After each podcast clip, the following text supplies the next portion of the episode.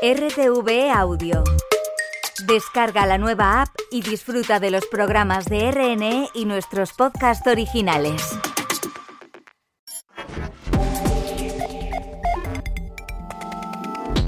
Día seiscientos diecisiete de la guerra de Ucrania. Las tropas rusas presionan en Avdivka, intentando aislar a las fuerzas ucranianas que aseguran que están causando muchas bajas en el enemigo. La región de Odessa, clave por su puerto en el Mar Negro, ha sido objeto de un ataque con misiles y hay varios heridos. Rusia detiene a dos soldados acusados de asesinar a nueve civiles, entre ellos dos niños, en la anexionada Donetsk. La Fiscalía ucraniana también investiga este crimen.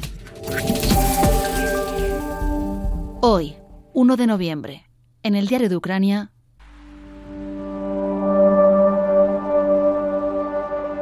Marina, la odisea de viajar con pasaporte ruso. Soy Sara Blanco.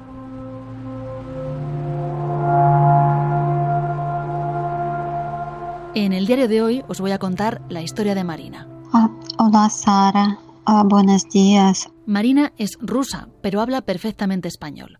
Cuando empezó la guerra, ella y su esposo vivían en Rusia. Vivíamos en Rusia, en mi lugar, Kaliningrado. Este un lugar especial adentro de Unión Europea, que está entre Lituania y Polonia. Kaliningrado fue su apuesta. Allí se mudaron en dos mil diecinueve. Antes vivían a las afueras de Moscú, después de haber pasado por Chile y Cuba, donde conoció a su marido, que es cubano. Por eso, Marina habla español. Kaliningrado fue su apuesta y su esperanza. Traer mis padres a Kaliningrado, porque yo sabía que va a empezar la guerra con Ucrania. Y único lugar donde se puede vivir en, en Rusia este Kaliningrado para futuro, porque yo estoy esperando separación de mi país. Cuando no va a pasar separación, este, matan más y más personas adentro del país. Y muchos rusos que ahora viven adentro del país y tienen miseria muy grande. Y hombres va, van a esta guerra para matar a ucranianos por dinero, porque este único trabajo. Sí, yo entiendo que este como una locura, que todo pueblo pierde razón.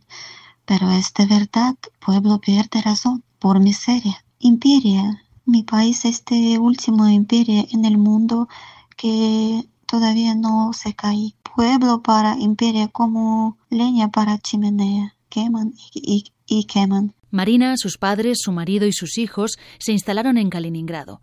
Pero las cosas tampoco eran fáciles allí. Muy difícil, muy complicado, porque mi esposo tiene color negro y en Rusia... racismo muy fuerte, y vivir allá una mujer rusa con hombre negro demasiado difícil.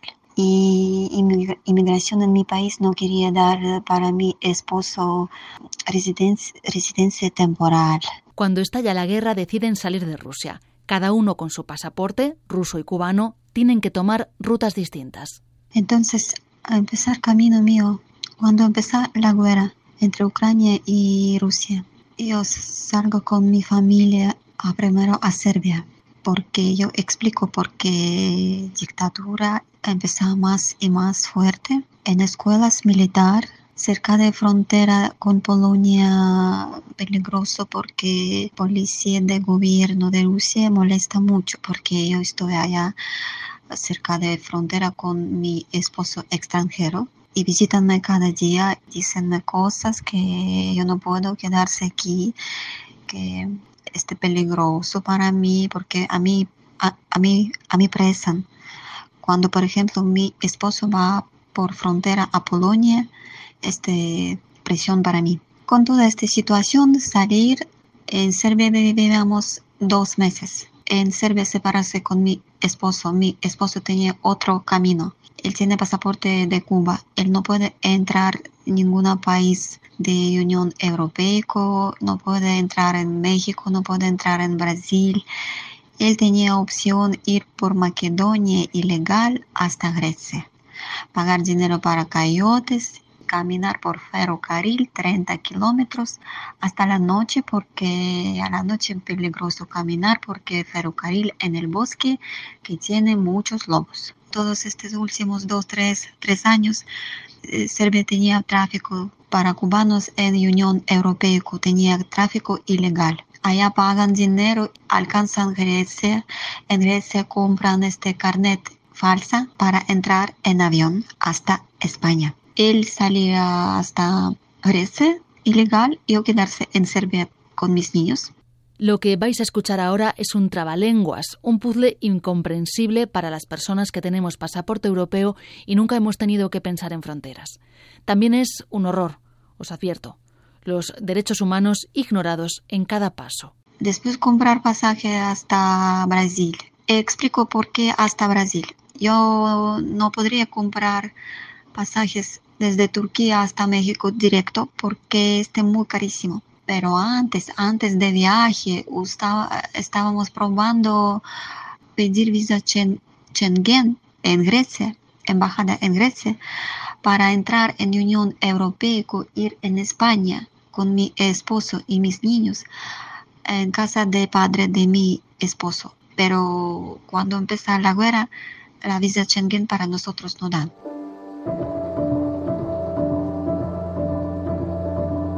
Entonces no hay visa para Europa, no se puede, está cerrado.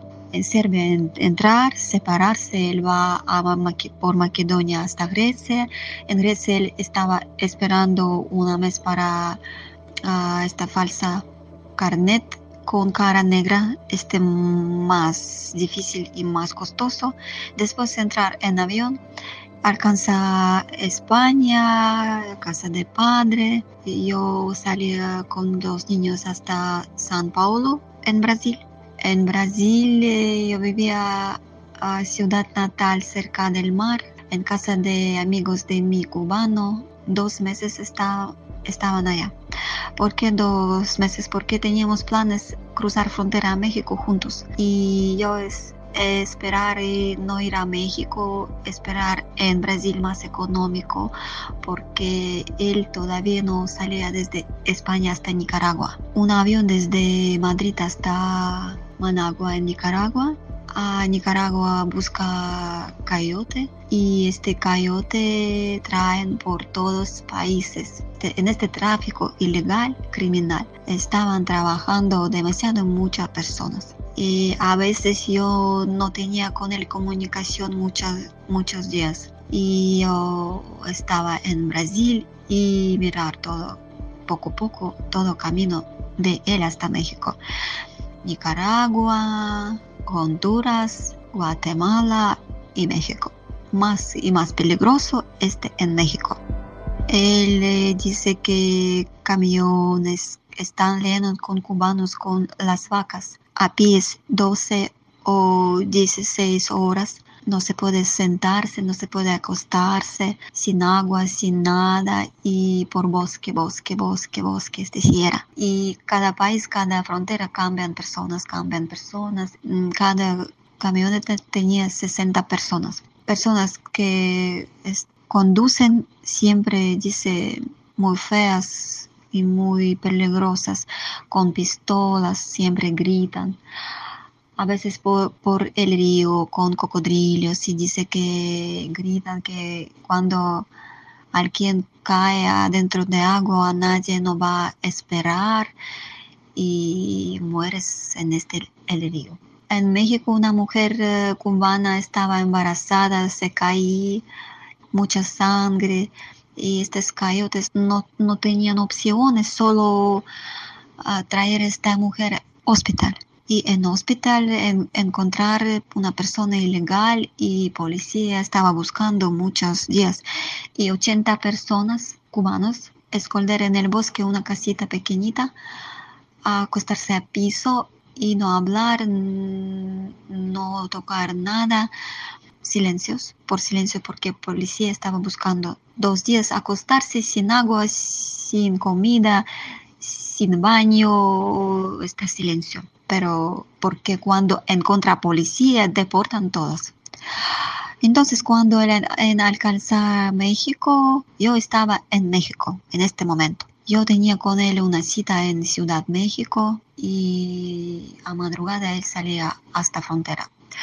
Nosotros queríamos ir juntos, pero coyotes que traer él querían mucho dinero por nosotros. Ellos reclaman mucho dinero para tres pasaportes rusos. Yo no tenía este dinero y por eso no podría ir juntos. Yo tenía solo opción ir sola con mis, con mis hijos. Yo comprar los pas- pasajes hasta Ciudad Mexicali, frontera con Arizona, en el bus.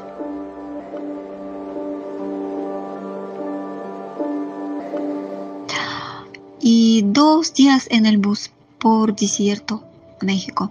Y una situación muy fea que asustarme mucho cuando parar el bus, este tráfico criminal, ¿cómo se llama estas personas? No recuerdo.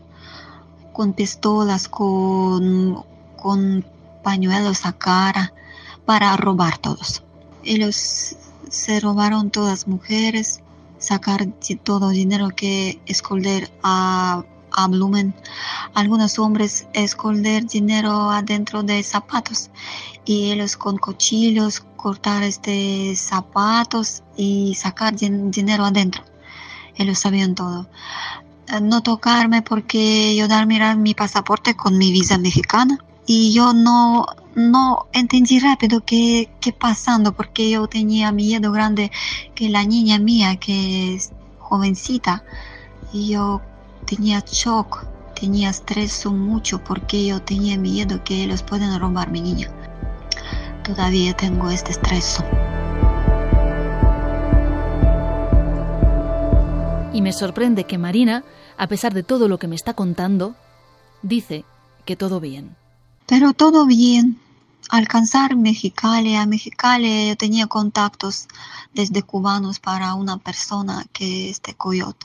Y pagar último mi dinero que yo recogí todo, y dólares, y euros, y pesos mexicanos, todo, hasta último peso. dos mil cuatrocientos dólares para tres Tres personas pagar y después empezar este camino último y muy feo. Toda noche estamos esperando a una casita a la calle, a oscuro, a la noche frío, esperar por silencio también, mucha, mucha gente. Una camioneta pequeñita por cinco o seis personas y traer hasta frontera, hasta este desierto cerca de este cerca metálica muy alta. Y allá caminar, caminar, este pequeño bosquito con árboles pequeños, un río pequeño y mucha gente traer por allá y después vamos, vamos juntos.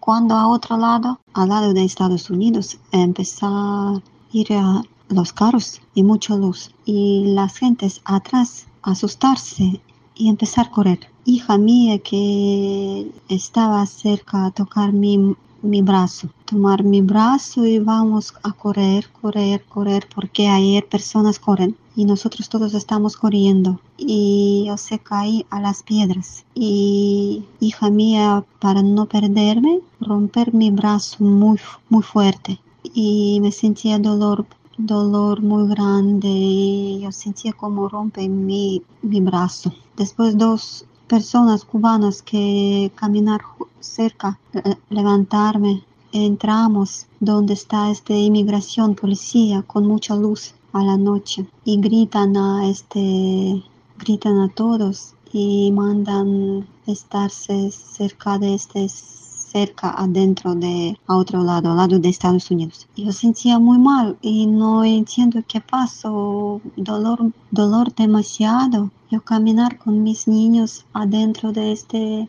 desierto donde está policía y ellos con atención, con calma preguntan qué pasó. Hijos míos dicen que mamá se caí, rompí brazo, duele mucho.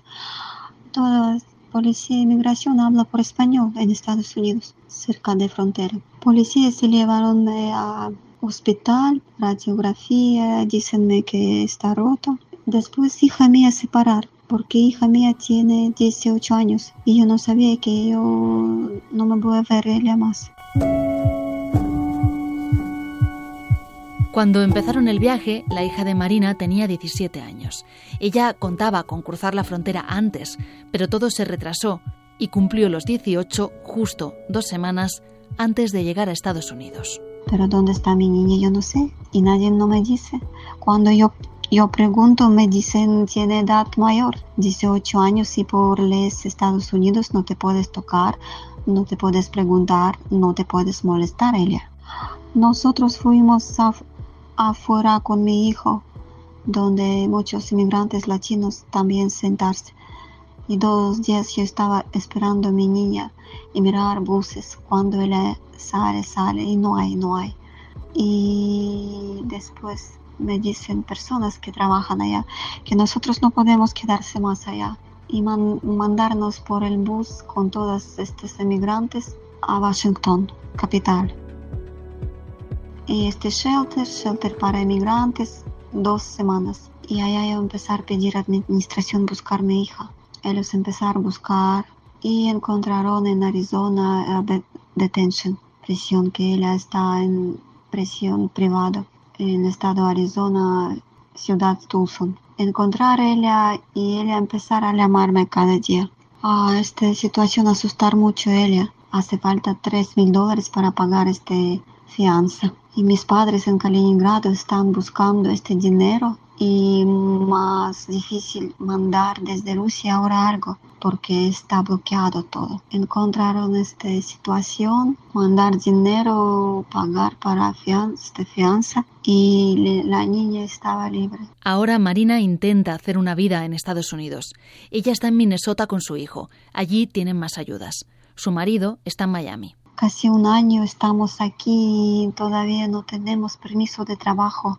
Mi hijo no tiene seguridad médica. Mi hija mía tiene ofensa grande con toda esta situación. Y ella sale a regresarse a Rusia ahora. Y yo no tengo comunicación con ella porque ella no desea, no desea comunicar conmigo después de todo esto. Pero yo, yo estoy bien, porque yo no estoy en mi país. Hijo mío, que tiene casi dieciséis años, y él no está allá, y yo estoy tranquila por eso, porque hay ahora nuevas leyes que los niños desde catorce años pueden trabajar en las fábricas militares, sin permiso de los padres pueden mandar hacer algo para el gobierno, y allá cambian leyes muy fuerte ahora, para dictadura, para terrorismo, para la guerra, para todo esto. Las gentes y los niños no tienen protección y no tienen seguridad. Sus padres siguen en Kaliningrado y desde allí le van contando cómo evoluciona la situación. Yo estoy hablando con mi mamá cada, cada mañana. Suben precio, suben y suben precio por comida cada día. Pensión ahora de mis padres, cada persona tiene cien dólares mensual. Esto es muy poco. Las gentes allá tienen costumbre de miseria y las gentes tienen costumbre de cultivar, sembrar, tienen animales para, para comer. Esta costumbre de rusos. Cerca del mar Báltico este muy bonito y muy agradable. Allá casi no hay nieve a invierno como en Rusia, y en el bosque muchas manzanas y muchas frutas. Hay un lugar muy bueno. En Estados Unidos nadie no tiene hambre. Aquí hay este sistema food bank. Cuando te vas a un lugar y te dan comida, y cuando te dices que estás aquí sin papeles, pides asilo político y no preguntan ningún documento, dan comida ya. Hay muchos rusos viven aquí. Encontrar para mí una casa con un viejito, para cuidar al viejito que tiene edad noventa y nueve años, y yo con mi hijo puedo vivir en este apartamento. Tenemos cada una persona por dormitorio, algo yo pago, estamos bien. Estamos bien, por eso en Estados Unidos nadie no tiene hambre. Y cada vez cuando me voy a este lugar para, para sacar comida, yo estoy triste porque yo sé cuántos niños en mi país tienen hambre. La hija de Marina decidió coger un avión y volver a Kaliningrado. No sabe cuándo volverán a verse.